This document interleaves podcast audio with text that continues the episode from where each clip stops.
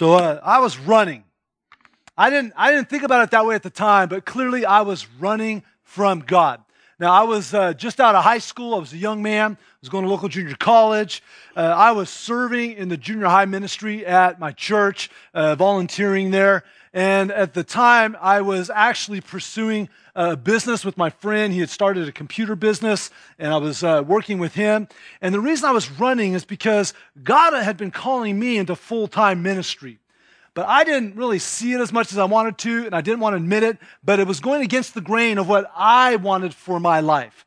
See, see when I looked at my life, uh, because I was raised in a home where, you know, we, we didn't worship Christ, and so secular, you know, success was really the, the, the, the margin, um, the, the metric for success. I, I was like, man, I, I want to make, I want to get a good job, make good money, and basically buy what I want when I want and do what I want to do when I want to do it. That, that was really the, the trajectory of my heart. And so, as a young Christian, that God was nudging on my heart and calling me, there was this confliction now. And so, really, I had one foot in one boat, which was, no, I want to live for myself and what I want to do. And I had another foot in another boat, which, as a, as a Christian, I'm like, but I want God's will done in my life, and I want to do what God wants to do. Well, you know what happens when you have a foot in each boat, right? So eventually those boats start to drift apart. And I don't care how good you are at the splits, at some point in time, you're going to have to pick a boat. And I was picking a boat, my boat. I wanted my boat. And so it was all about doing what I wanted, pursuing what I wanted, and all those things. But I also wanted to be part of what God was doing and reaching others. And I loved working with students. And so there was this moment, there was this defining moment of surrender in my life. And I was in my parents' house. I was up in my bedroom. I was at the desk. I was working on a computer sale. And I was having a conversation with God. A little bit of worship music in the background. And summarized, this was how my conversation with God basically went God, here's what I want to do. I want a good job to make good money, just to provide for my family and have a lot of comfort. I want, I want a comfortable life, Lord, and I want to serve you on the side as well.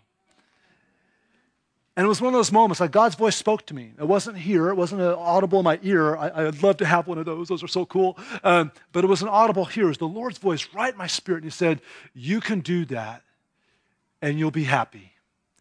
But if you serve me with your life, I'll give you joy. And it was, it was like checkmate, game over. I just, I, I, was tired of running away from God's call, and I ran to God's call. I picked up my phone. See, all, the, all my loved ones, all my friends, family, they, they saw this writing on the wall long before I did. They would remind me, and like, yeah, whatever, whatever. And I picked up the phone. I called my youth pastor. I said, hey, God's calling me into full time ministry. He's like, duh. So, well, what's the next step? He says, Well, I thought you'd never call. And we started talking about next steps to pursue full time ministry. I then picked up my phone and called my friend. And I said, Hey, man, I'm out. I'm out. I'm not going to be doing this business anymore. And that, that call didn't go so well. Because in order to be faithful to the Lord, it's going to involve personal sacrifice at some level. And so that was a difficult moment. But I was tired of running from God. I wanted to be faithful. A faithful heart's going to run to God's call, not away from God's call. Where are you running?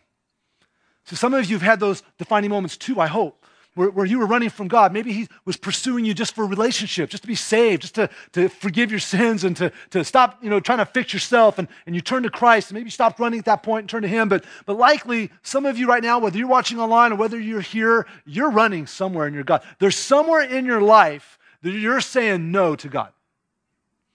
It might be related to your, your marriage, your sexuality, um, you know, your ethics or something. There might be an area where you're saying, no, God, I'm not going to do that. And so you're choosing to run away from God instead of running to God. My encouragement to you is you need to start running to God. And I'm so glad that I'm part of a community of faith that we as a community say, we don't want to run away from God's call. We want to run to God's call. And that's one of the reasons we're going to be looking at the book of Jonah for the next five weeks. Because when you look at Jonah, you see a couple things. One, you see God's relentless heart to reach the lost. You see God's passion. He'll go to no limits to reach lost people. He's got a mission. But then you also see how when God invited someone into that mission, what his reaction was. And his reaction was run away from the mission. And so, no matter where you're at spiritually right now, there are lessons for us in Jonah to take away. And so, we're going to be spending the next five weeks in Jonah. But more than just launching a teaching series today, today is the kickoff to a two year initiative as a church. As a church, we say God's always calling us to, to advance his kingdom. What's God calling us to next? And we're a church that wants to take hills for Jesus. We don't want to just sit back and do church. And so, really, this is a two year initiative we're kicking off about how we feel God has called us to make a bigger difference in our, with our neighbors, with the nations, and with the next generations. And it's called Unleash. Now, all of you have an Unleash companion guide in front of you. Um, you type A's have probably already read it, and you could probably teach from it. Um, I'm going to encourage you don't get distracted by this right now. For now, in the back, there's, there's some sermon note space. You can use that. I'll, I'll, open this up at the end of my time with you and tell you a little bit more about details. But other than the Bible, this is going to be a very important resource for you over the next five, six weeks. We want you to really know the information in here and, and the heart that's behind it. Because the heart behind it is not to run from God's call, but to run to God's call because we want to be faithful. And so we're launching this two year initiative called Unleashed. And Unleashed is all about reaching at a greater level, unleashing our potential, unleashing our resources at a greater level to reach the next generation, to reach the nations, and to reach our neighbors. That's what we're about. And so we're going to look at this book of Jonah. We're going to look at this life of Jonah and extract lessons that can apply to us individually and also to us as a body as we kick off Unleashed. So open up your Bibles right now to the book of Jonah, chapter 1. Jonah, chapter 1. Find yourself there.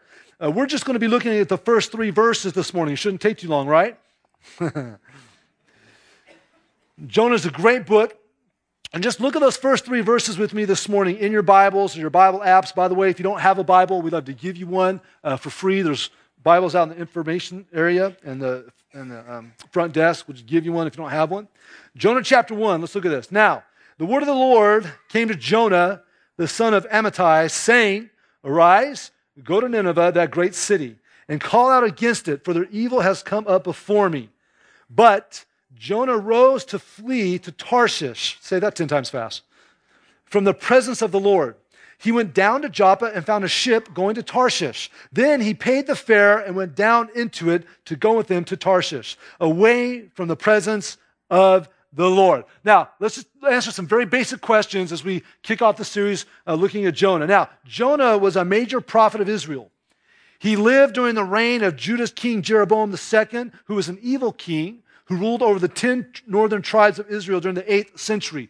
Uh, you can see a reference to Jonah in 2 Kings 14.25. It kind of speaks about who he was and, and how he was prophesying at the time. Now, there's been dispute over the kind of literature in which Jonah and his narrative should be interpreted. Now, some say, and the skeptic says, this is fiction, this is myth. Some guy getting swallowed by a fish, seriously, I wasn't born last night, you know? And so the skeptics are going to say, total fiction. But some theologians say that this is a uh, parable or allegory or a satire, that, that there's a, a, story here that has deeper meaning and that there's not a literal nature to it, but more of a uh, satirical and allegorical nature to it. And then some theologians say that it's historical, literal narrative. Personally, I take the stance of historical narrative. For me, I see the details of his life as seen in 2 Kings. I see the book of Jonah speaking to a real person interacting with other real historical people and other real historical places that lived in a time period in a real town just five miles north of modern day Nazareth. Even Jesus spoke of him as a real person. When you look at the Dead Sea Scrolls that have been found, you know, all these preserved scrolls from the ancient Bible, uh, you see the narrative of Jonah within those scrolls. And so when we see the word of the Lord came to Jonah, the son of Amittai, I believe we're talking about a real person and a real narrative. That's who Jonah was. Now, what did God call Jonah to do? And this was a call from God. When you look at verse 1, it says, The word of the Lord came to Jonah, meaning God called him. And so we know God calls us. God calls us through his word, to certain lifestyles, certain actions. God calls us through his spirit. And so God was calling him. What did God tell Jonah to do? To go about 500 miles north to Nineveh, which is modern day Iraq, and preach. Go to Nineveh and preach. Verse 2 says, Go to Nineveh, that great city, and call out against it, for their evil has come up before me.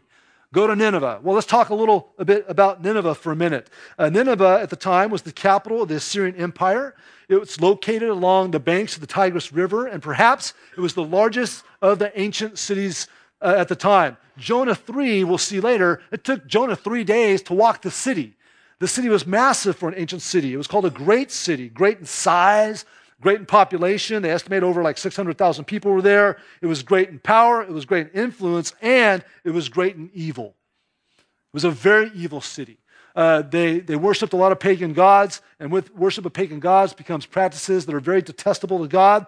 And so we see, for example, there was the goddess Ishtar, the goddess of love and fertility. Well, worship there involved all sorts of immoral sexual acts and temple prostitution. There was the worship of Dagon, who uh, worship included human sacrifice. So obviously, God would take issues with these things. Also, Nineveh was known for great violence. Nineveh was perhaps one of the most violent and bloody cities in history. They were notorious for their cruelty and the monstrous treatment that uh, they gave, the killing, the torture of those they conquered. Archaeologists have excavated uh, large panels down in Nineveh. And on those panels, there would be these depictions of scenes where people were dismembered and beheaded and skinned and burned and impaled. And, and this is how they took care of people. This is not your Sunday school version of Jonah, right? seem to leave out some of those details. So Nineveh was a massive city, a real city, and it was a cruel city. The Ninevites make ISIS look like juvenile amateurs. It was no wonder that God said, Enough. So God told Jonah to go and preach that he was done with their sin and with their evil and with their pagan worship and was about to bring destruction upon them if they did not change their ways. Jonah, go preach to Nineveh. And Jonah was enthusiastic about that invitation, right? How would you respond? How would you take on a call like that? And here's what we need to pick up right away. Don't miss this. It says a lot about God's heart that he would even send Jonah to Nineveh. Jonah is the only Old Testament prophet we know of that God sent to a foreign nation. God could justifiably just wiped out the Ninevites. He could have looked at all the, the, the filth and the evil and just said, I'm not even wasting my time. Sodom and Gomorrah, done, boom, over. He could have done that, right? But he didn't. He gave them a warning shot. Like, he didn't have to send in Jonah, but he did. And it just gives me great hope and great gratitude to go, like, God loves us no matter how messy we are. Like, no matter how far you feel you are from God, no matter how bad you feel like you failed, if God would send Jonah to the Ninevites, and he'd rescue anybody.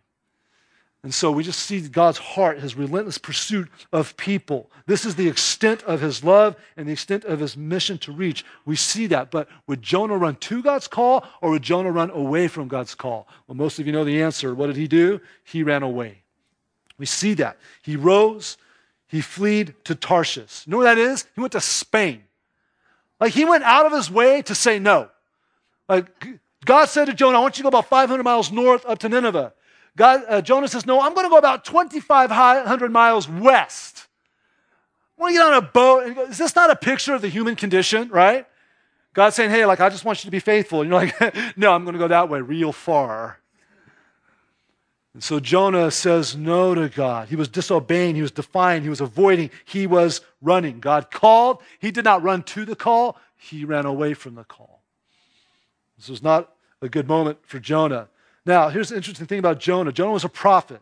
It says here, when you, when you look at uh, verse 3, he says he paid the fare and went down into this boat to go with them to Tarshish to get away from the presence of the Lord. As a prophet, I'm sure his theology was intact. I don't think he was trying to get away from God's omnipresence. He knows God's everywhere. He was trying to get away from God's face. He was trying to get away from relationship. He was trying to put distance between him and God relationally. So his theology was intact, but his sense of obedience was not. How true is that for us? Look, you can have amazing theology, but if you don't have obedience, what good is that? And so you see here that Jonah was not going to obey. He was going to go out of his way to disobey, but he couldn't run from God. I wonder what he felt like as he counted his coins out on that dock, trying to go to Tarshish. Now, when you to pay t- special attention to this, when you think about the narrative of Jonah, Jonah was running away from God. He went down, he lived up by Nazareth, he went down to Joppa, paid some money to go into the ship, which went, and he went down into the ship. And then later, as we'll see, he got in trouble. The ship got in trouble. He got down into the belly of a fish, and which went down into the ocean. You know, a huge observation. When we run from God, which direction does it take us? Down. Some of you are going like, how did I get where I'm at? Well, it probably started with disobedience to God somewhere. Like, how did, how did I trash my marriage this bad? Well, where were you saying no to God? How did I trash my, how did I trash my relationships this bad? You probably were saying no to God. Like every time we say no to God, no to God's way, guess where it's going to take us? Down. Whether that's eternity down to hell, or whether that's just relationally and the quality of the life that we live, it's going to take us down. And so let's learn from Jonah, you know, again and, and again. Smart people learn from their mistakes, wise people learn from the mistakes of others. Let's be wise and learn from Jonah not to say no to God, because some of you are probably still running right now. And God's calling you. The question is are you going to run to the call of God, or are you going to run away from the call of God? Now, Here's the thing we see a little bit about who Jonah was, we see a little bit about Nineveh, we see a little bit about what Jonah did. Here's the thing why did he run? Most people don't take the time to think about like what was in his heart. See, running wasn't the issue. His heart was the issue, right? When we run from God, whatever whatever area we're running from God, that area is not the real issue. Our heart's the issue. Jonah had a heart issue going on. So let's look a little bit about why he ran. So let's start with this. Imagine you're an Iraqi Christian and you live in Mosul. And after watching ISIS come into your town, after you watch them absolutely slaughter all the people around you, God calls you to travel to Syria or maybe to Afghanistan to share the gospel with ISIS leaders and fighters. How would you feel about that? What would you struggle with with that call? Would you desire to run to God's call to do that? Or would you be tempted to run away from God's call to do that? See, now we get a little bit of a peek into the heart of Jonah. See, sure, Jonah was afraid. Ninevites were bad people, they were, they were cruel, brutal, monstrous people. But that wasn't his biggest issue. His issue was he knew that God would rescue some of those Assyrians living in Nineveh, and he couldn't handle that. Jonah was staring down the barrel of God's grace. And he realized how deep and wide and long and high the love of God was, and that he's relentless in his pursuit. And he's sitting back going, wait a second he probably knew people that were taken and tortured and killed. He saw the nemesis of Israel, the, the Syrian people from Nineveh, and all of a sudden he's going, You want me to go to Nineveh? You want to extend your grace to them? No way. I mean, think about the person that you've hurt the worst, or I'm sorry, that's hurt you the worst. Do you want them to be saved? Do you want them to experience everything that God has? Like when you think about the man who perched himself in a room in Las Vegas like, I know how I feel about that guy. It's hard for me to wrap my mind around the fact that God loves that man. That God loves him, and God had a different plan for that man. No matter how evil the actions he had. I, I have no good feelings for that guy personally. And somehow, this God we love still would extend grace to even a guy like that. And so he was staring down the barrel of God's grace, and here was the reality Jonah was being greedy with God's grace. Jonah was being greedy with God's grace. Hey, I've got God's grace. I've got forgiveness. I belong to the covenant people. The people are important to me have God's grace. No one else matters. Guys, let's not get blinded by the fact that we do that.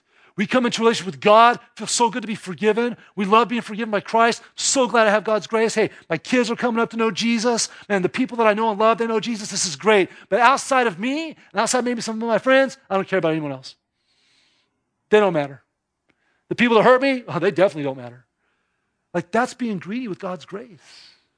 And God has called us to represent his grace and communicate his grace to others. And he was calling Jonah to go. And Jonah was elevating his own reasoning above God's. God, I know better than you. Even more dangerous, and this is something we definitely fall into, Jonah was prioritizing his own feelings over God's call. How guilty are we of doing that? Well, I don't feel like obeying. Well, I don't feel like this is truth. I know the Bible says it, but I don't feel like I like that. What happens is that's a very slippery slope when we take our feelings and prioritize them over what God has said. And so our feelings have to come into submission to God and obedience to God. And that comes when a faithful heart will run to God's call instead of away from God's call. And so let's not be people who run from God's call and then justify when we're doing it. Whatever area in your life you might be running from God, man, you've got to get yourself in check and decide you're going to run to God's call, not away from God's call. Whether that's for salvation and forgiveness of your sins, whether that's for submission to areas in your life, whether that's for how to answer His call to be part of His mission. Now, the reality of Jonah and the message of Jonah is reinforced by Jesus. Jesus uses the example of Jonah when skeptical and religious people were testing him. In Matthew chapter 12, you can turn there or look on the screens. Verses 38 through 41, we see this. Then some of the scribes and Pharisees answered him, Jesus, saying, Teacher, we wish to see a sign from you. But he answered them, An evil and adulterous generation seek for a sign, but no sign will be given to it except the sign of the prophet who? Jonah. He's not talking about a myth here, right? He's referring to a person. For just as Jonah was three days and three nights in the belly of the great fish, so will the Son of Man be three days and three nights in the heart of the earth. The men of Nineveh will rise up at the judgment with this generation and condemn it, for they repented at the preaching of Jonah, and behold, something greater than Jonah is here. See what Jesus is doing? He's using Jonah as an example to explain the gospel to people who lived later. And now we live even later than that. We come back, we can look back and see this whole narrative. And so there's these people saying, Hey, Jesus, we want to see you do something. We want to see you do something. Give us a sign. He's like, You want a sign? Why don't you unroll your scroll and look at Jonah? Just as Jonah was three days, three nights in the belly of the fish, I'm going to go to three days in the grave. And so I love how God does that. God takes something here that he knows is going to happen here, and he ties it together. And then we get to look at it and go, wow, God's amazing, right? And so Jesus is pointing back, going, You want a sign? I'm going to die on a cross as a substitution for all of man's sin. All the Ninevites' sin, put on Jesus on the cross. All of Jonah's sin, put on Jesus on the cross. All your sin, my sin, nailed to the cross with Jesus. And then he was put in the grave for how many days? Three. Just like Jonah was in the belly of the fish for Three days. Jesus is going, check this out. I'm going to be in the grave for three days, and then I'm going to rise. The resurrection. And then, of course, he even points to the future resurrection. Wrap this around your mind. You're Jewish. Here's Jesus. And he's pointing back to a story that, that you look at and you read as near and dear to your tradition. Yom Kippur, they, they, they read from the book of Jonah, the day of atonement, repentance. Like, this is important to them, okay? And so they're like, yeah, we know about Jonah. And then he says something that just makes them mad. Because if you're Jewish, you're Israeli, and you know the history of Assyria and Nineveh with Israel, and then Jesus says, Ninevites are going to be raised at the resurrection and be part of the condemnation of the earth because some of them repented. How mad would you be in that moment? And so they can't wrap their mind around such a great salvation. And, obviously, we don't know how many Ninevites repented, but some repented at Jonah's preaching, and there's going to be Ninevites in heaven. Like that, that's the extent of God's love. That's the extent of God's grace. This is amazing. But Jesus is saying, but there's someone here even greater than Jonah, and you're looking at him. Jonah was just a foreshadowing. Jonah was just a type. He was just a glimpse of something that I'm going to do. And so that's when we look at the beauty of the cross. look at the beauty of the resurrection Look at the beauty of the future resurrection. If you don't know Christ, like he's calling you to him and to believe upon his death on the cross, to believe upon his resurrection for forgiveness. But he's calling you to that. And so you need to run to that, not, not away from that. And so Jesus is bringing that home. But not only does Jesus invite us into relationship, he also invites us into his mission. What was the mission of Jesus? He states it very clear in Luke 19:10, and this is the theme verse for our whole Unleashed campaign. Luke 19:10 says, "For the Son of Man came to seek and save what? The lost." Why did Jesus come? Out of God's love, he came to seek and save the lost. And if you're lost, and if you don't know forgiveness from God, if you don't know relationship with God, Jesus came and lived and died and rose so you can have that. Will you run to it or will you run away from it? And once you know Jesus as Savior, whether you're only one day old in the faith or decades old in the faith, Jesus has drafted you into his mission. If you call yourself a Christian, a follower of Christ, you've been drafted into the mission of Jesus to seek and save the lost. That's now why you exist. That's number one on the list. When you look at the two boats, yourself or Jesus, He's calling us into this boat to live for His mission. And we feel that wrestle. Ah, I, want I, want, I want my kingdom, really, but your will be done. When will we surrender and answer God's call to be faithful to Him? You know, before I answered the call to full time ministry, I was wrestling. I'm going to tell you right now, Jesus made good on His promise. And He's given me a joy in my life that mere happiness wouldn't have touched. And so for me, maybe it was full time ministry. You know what's so awesome? So many of you, most of you, are not going to be called into full time ministry. Some of you might be. Some of you might be running from a call to be a church planter, a missionary, a pastor. Stop running from it, run to it. But there's so many of you, most of you, that God's not going to call you into full time ministry. He's going to call you into a lifestyle of ministry. You're going to reach people in the marketplace that people in full time ministry like me will never reach, will never get an audience with. Like we're all called to be missionaries. So if God's calling you to be that missionary in your neighborhood, in your workplace, in your school, are you running to that call or away from that call? Because we've got to answer that call. And what I love is that when God calls us, He doesn't call us to be renegade people that are rogue by ourselves. He calls us into a community. He, he called me to a we. He calls you to an us. And so the body of Christ, we answer the call to go help seek and save the lost, however God puts on our hearts. You know, when I think about Vegas, when you think about 9 11, you think about the life of a first responder. And if you're a first responder in this room, we're so grateful for you because the life of a first responder is when there's danger, when there's harm, we run in when everyone else wants to run out. And you think about those guys that were running in to the concert area to save lives and to save, you know, to save people. You know what? As Christians, God has called us to be spiritual first responders. We are to run into the world to our neighborhoods, to the nations, into the next generation, in our workplaces, everywhere with the gospel. We're spiritual first responders. That's God's call to us. Will we run to it or away from it? And so the most recent articulation of that for us as a church is this Unleash campaign. As a church, we want to keep taking hills for Jesus. And we've been feeling this draw and this call to say we want to do more. But it's hard to run. It's hard to answer God's call and run when you're weighted down. We've been weighted down by debt too long. We have mortgage debt we want to get rid of so that we can run faster and longer and stronger. And so we're carrying about $1.4 million debt from our mortgage. We're going, man, we need to free that money up. But we don't just want to free that money up, we want to advance with it. And so the whole uh, summary of Unleash is this we want to raise $2 million in two years. And what we're going to do is for every dollar given above our tithe, this is a sacrificial giving initiative, every dollar raised above our tithe is going to unleash, and every dollar is going to help either um, go toward our neighbors by eventually planting campuses closer to people that need the gospel, by helping translate a Bible. We're going to translate a Bible for the unreached people group that we've adopted in Indonesia. Just think how cool it is that you can open up the Bible or a Bible app and see God's Word. There's an entire group of people, one of many, that they don't have God's Word in their language. If they were to open the Bible, they've got nothing, it's blank.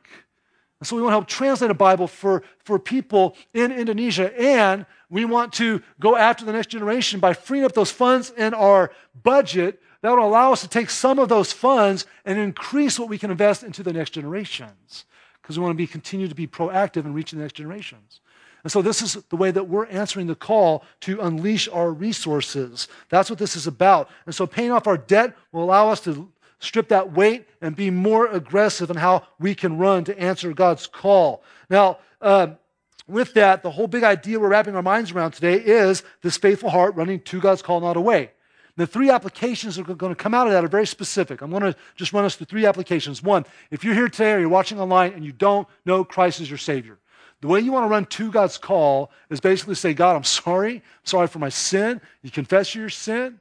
You say, Thank you for Jesus dying and raising. I, I want to believe. I want to follow. And you take that first step and say, Please take me.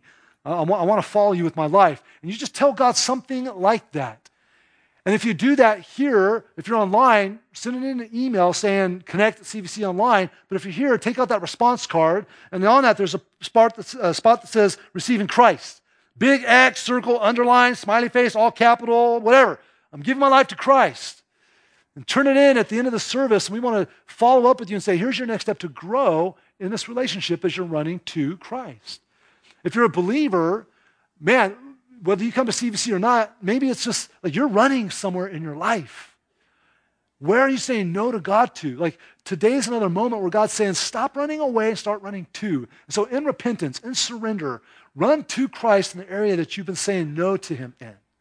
But as a church community, if you call CVC home, we're asking you, as part of running to God's call, is to fully engage in this Unleash campaign that we're launching. So let's take a look at this uh, companion guide for a few minutes to help give you more information. Again, type A's I've probably read it four times now. Um, I just want to, I'm not going to read this whole thing. There's a bunch of summaries here, but on pages three and four, we've elaborated a little bit more about the three initiatives that are part of this campaign. What do we exactly intend to do with our neighbors? And what does that mean about campuses and things like that? Uh, what does it mean to go out to the nations? And what does the Bible translation look like? And how are we trying to do that?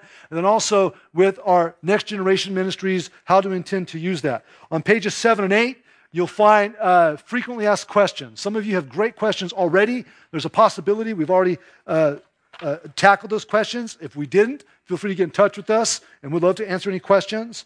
You'll look on page 12 we're going to have what's called a Commitment Sunday uh, a month from uh, a month from now, November 12th or November 5th. Sorry, November 5th. On November 5th, we're going to ask you guys to come after weeks of preparing and processing how God wants you to be involved to give a commitment to this two-year endeavor. Uh, this is when I get to share something just mind-blowing and exciting. So we've been working for months on this, months and months and months. And as we slowly engaged our body and our team, we just went to a cross section of our leaders because we believe that leaders go first.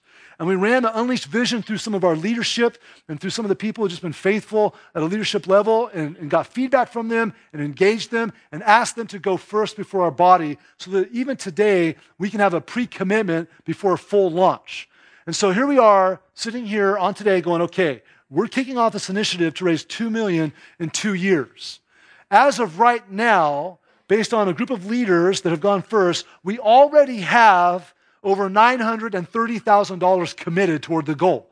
That's mind blowing. We're already almost 50% there. That's absolutely, that's a celebration. We're already almost 50% there, and we're just kicking it off today. So I truly believe with all my heart that God is going to exceed this. I believe we're going to see more than $2 million come in, and I think it's going to happen in less than two years. Call me crazy, I just believe God's going to do that. And so um, we want to see that Bible translated. We want to see more resources going toward next generation ministry. We want to see our impact to uh, our neighbors in Northeast Ohio at a greater level. And so be praying and be processing because November 5th is going to be a similar day like Jonah. How are you running to? God's call. Also, huge part of this is on page 15 and 16. We're asking you to pray. Look, this is a move of God. Only God provides the resources, only God provides the vision, only God's going to provide everything. So we have to be very faithful as a community to pray. And so be praying with us over these prayer targets about how God's going to call us um, to, to unleash our resources for greater impact. So here's some uh, prayer examples. You can pray for more than that, but that'll give you uh, an idea of how you can be praying for this campaign over the next two years. And of course, the last, the last pages are sermon notes. So that's what we're doing. Also, along with this, we're staying in all our life groups right now. All our life group leaders have sermon based study guides that go with Jonah and the Unleash campaign. We're asking all life groups to meet every week for the next five to six weeks. And get into Jonah, get into Unleash, and see what God's going to do in your life groups. Every week, we're going to be producing um, personal devotions uh, on our website and our social media that you can use in your personal devotion time. Last week, we handed out this great little book called The Treasure Principle. It's just a, a, way to read and understand God's heart and principle for resources and ours. And so, if you weren't here last week and you don't have one of those, get one in the foyer. They're free, they're just yours for the taking. So, that's where God has us right now.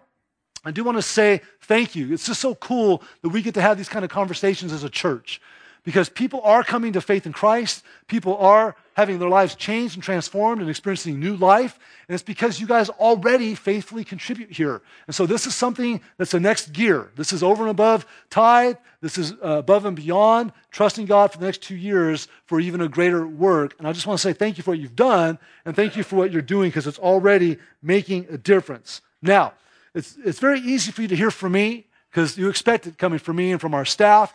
But I just wanted you to take a, a chance to hear from another part of the body, uh, a brother and sister in Christ who we engaged earlier on, who've been praying and processing about engagement. And they've been so excited about this. I said, Well, can you just share in front of the body? And they said, Sure. So I want to invite Matt and Sarah to come up and just share with us a little bit about how they've been processing this and what's been exciting to them about the Unleashed campaign.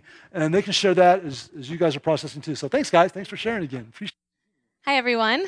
I'm Sarah. This is Matt. Um, I have been coming to CVC. I guess I'm kind of a baby. I've only been coming here for five years. Um, Matt's been here for nearly 10. And we've just really planted our roots here. This feels like home for us. We've, we've fostered some really wonderful relationships. Um, and we just really stand behind what CVC stands for and, and their mission, and that's reaching the the least and the lost with the gospel. Um, so we were really lucky a few months ago when Unleashed was brought up to us, and we got to hear all about it, and we were excited about it, and we prayed over it. Um, but when we sat in that initial meeting, what really touched my heart was reaching the nations. Um, I haven't gone on a on a um, global missions trip or anything like that, and it's something I hope to do one day. But gone yet. Yet. Haven't gone yet. Haven't gone yet. Um, hopefully, one day that that will happen for us. But um, it it reminded me of about a year ago. We were invited. We had the opportunity to have dinner with T and K, who some of you may have heard um, about. They've spoken here before. They are missionaries um, living on Pearl Island in Indonesia, and they are there trying to spread the gospel to the Soli people. And this is a people that largely do not know Jesus. They've never heard of his name, they don't know the gospel. Um, and their culture is way different than what we have here. And that's a huge task for them to to spread the gospel. And our missions trips are doing great work too. And I felt so inspired hearing um, stories of people committing their lives to Jesus, people being receptive to the message. How amazing is that? That they live in this culture that is pretty much opposite of what we have here, and yet they're listening, they're hearing, God is working in their lives. And yet I also felt um, compassion and nervousness and fear for them because you know what they hear the message word of mouth. You know they take they may take it home with them but they might not. They're going back to families and friends and jobs where that's not preached to them. And when we heard that uh, the we could have a bible for them in their own native language how amazing is that? That they can take this tangible thing with them back to their homes and they can study it and they can read it and they can share it. And that makes all the difference. And as Christians, we are called to seek the lost and lonely, to run towards it, not away from it, and to share the gospel. And this is a way that we can save so many people's lives and and bring the gospel to them. So I just urge you to really pray on that because what a difference we can make just here at CVC. Um, so that was my take on on the nations part of it. But Matt has um, something to say about the other two parts. So you'll uh, you'll have to bear with me. This is a 13th inning victory Friday night. that's what that that's what that sounds like. Okay, so um, uh, you know, I, I, echo exactly what Sarah said, and, and, God's word is something that has become that we've become so passionate about, and um, just how that is so critical to your spiritual growth and and it, it's just it's so awesome. And to think about a people group that that can't even engage in that way it just breaks our heart really. Yeah. I mean anybody who's been in, in one of my life groups knows how how passionate we are about god's word like bill knows. He's yeah. But anyways so not only that but um you know, so often we talk about taking risks, about engaging your community or engaging your neighbors uh, life houses and whatnot. And yes, we are. That is extremely important that we do that, that we that we witness and that we, you know, that we go out and we reach those people. And they desperately need us to tell them about Jesus. But on the flip side, we desperately need them to follow Jesus, to help us grow, to help be in our community together, to fellowship together, and to just to just come alongside of each other. This is a tough race. We need each other. So we need as many people to follow Jesus as possible with us. And so in closing, you know, this this whole campaign isn't about investing your money in CVC. It's about investing God's money in his kingdom, which offers a guaranteed return of like 10,000%. That's that's it's it's awesome. It's mind-blowing. And but that, that return is only possible because of God's faithfulness to us. It's only possible because his faithfulness. So I'll ask if, if you will respond faithfully to the one who has been faithful and will always be faithful to us, the one who has given us everything in his son Jesus Christ. And uh, that I, I, just I just charge you to uh, you know give faithfully, be faithful, respond respond in faithfulness, um, because great is thy faithfulness, great is his faithfulness to us. Just grateful for you guys and your enthusiasm. We know other people in our church have already got on board with the same level of enthusiasm. And thanks for sharing that. I think that's an encouragement to all of us to hear how people in the body are processing this call. And so uh, we want to pray. We want to pray over this. Uh, today as, as we kick off this initiative and get into a place of response. I want to invite you all to stand. Uh, we're going to stand for prayer. We're going to stand for worship as we're going to uh, worship through music. Um, Matt, I'm going to ask you to open us in prayer and pray for us, with us, over us, and I'll close us in prayer. And uh, let's just take this all to the Lord. Oh, gracious and heavenly Father, man, thank you for the good Father that you are. Thank you, Lord that you have given us what you have given us, that you have entrusted us with your resources, Lord. We just ask that you will continue to help us be good stewards of those resources, Lord. That you will, um, that you will empower us to speak boldly in your name, Lord. And Father, I just lift up the uh, the leadership of CVC to you, Lord. I pray that they will continue to be obedient in seeking you, Lord, during this season of, of our church. And, and Father, I just pray that you'll grant them the wisdom to navigate us through these waters. Father, I pray for everyone in, the, in this room, all of the hearts here, and those listening online, Father, that you will just move in their hearts, that you'll speak to them, um, that, that, that they may hear, Lord, where you are leading them to be faithful. Lord, let us all run to this mission, Lord because it because you are truth. You are ultimate truth, Lord, and we love you for that. We love you that you have opened our eyes and our ears, Lord. And we just pray that that this whole time frame in this this campaign, Lord, that all we say and all that we do, Lord, will glorify you. We thank you for your grace. We thank you for your mercy. God, thank you that through Jonah, uh, we can see that even the Ninevites had a chance for repentance because of your great love. So, Father, I pray that first and foremost for anyone here watching online that does not know you as Savior, that doesn't know relationship and forgiveness through Christ, Lord, they would stop running away from you and start running to you, starting right now. Father, give them the courage to do that.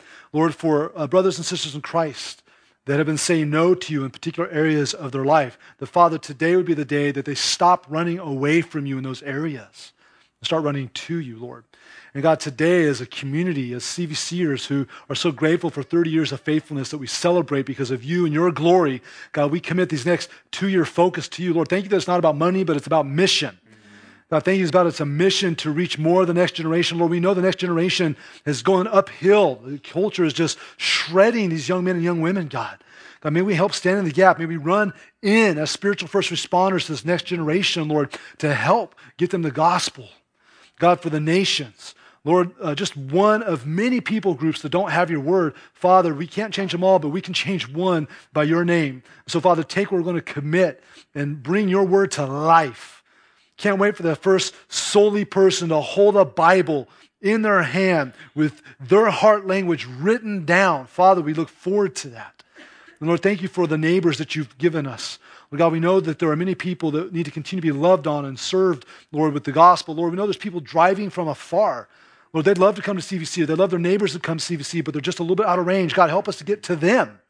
Lord, through new starts and campuses and things that can make a bigger difference. So, Father, we take this whole initiative and we place it in your hands. Father, thank you for the faithful. Thank you for the faithfulness that will be seen over the next couple years. God, multiply the resources for, resources for your kingdom and for your glory. We ask in Jesus' name, and we all sit together. Amen. Amen. Thank you guys so much. Thank you guys.